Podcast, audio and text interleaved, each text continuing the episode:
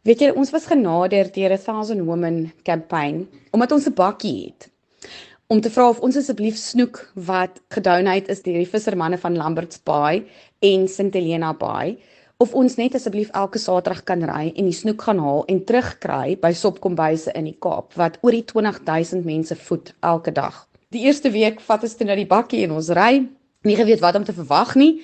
En daar gaan staan ons in die hawe, dis vir die visserskeite inkom. Toe besef ek net, weet jy, hierdie vissermanne vir 1 en 'n half tot 3 maande in 'n jaar is daar snoekran. Hulle kry net inkomste in hierdie tydperk. En tog was hulle bereid om vir mense te gee in hierdie tydperk wie na COVID lockdown gaan terug aan werk terwyl hulle wat vissermanne is, wie nie werk het nie. Soos wat die skeite inkom, gee elkeen van hulle net 2 snoeke, 5 snoeke, 10 snoeke en net daar praat die Here met my om te sê Adri, daai twee visse en 5 broodjies kan 'n nasie voed. En as ons dit in die Here se hande sit, kan hy miracles daarmee doen. En is daar waar die Here met my begin praat het om te sê Adri, wat het ek in jou hand gesit om te kan help? En weet jy die Here het vir ons 'n bakkie in ons hand gesit wat ons mee kon help.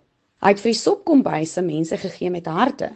En hierdie tannies ken van kook hoor. Hulle maak vir jou so snoekstrek dat daar 20 porsies uit 'n snoek uitkom.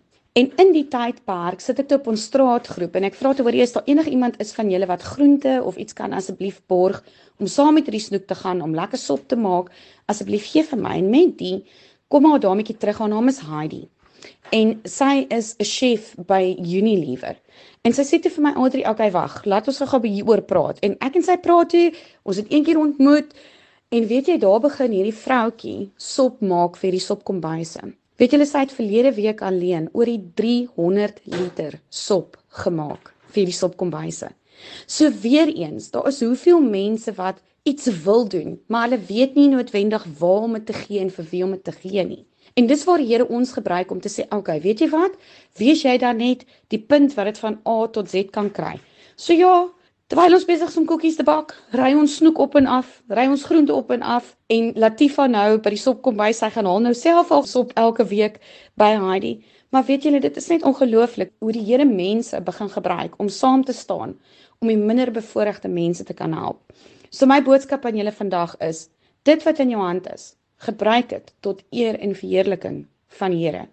Ons almal kan iets doen om die las ligter te maak vir die wat nie het nie.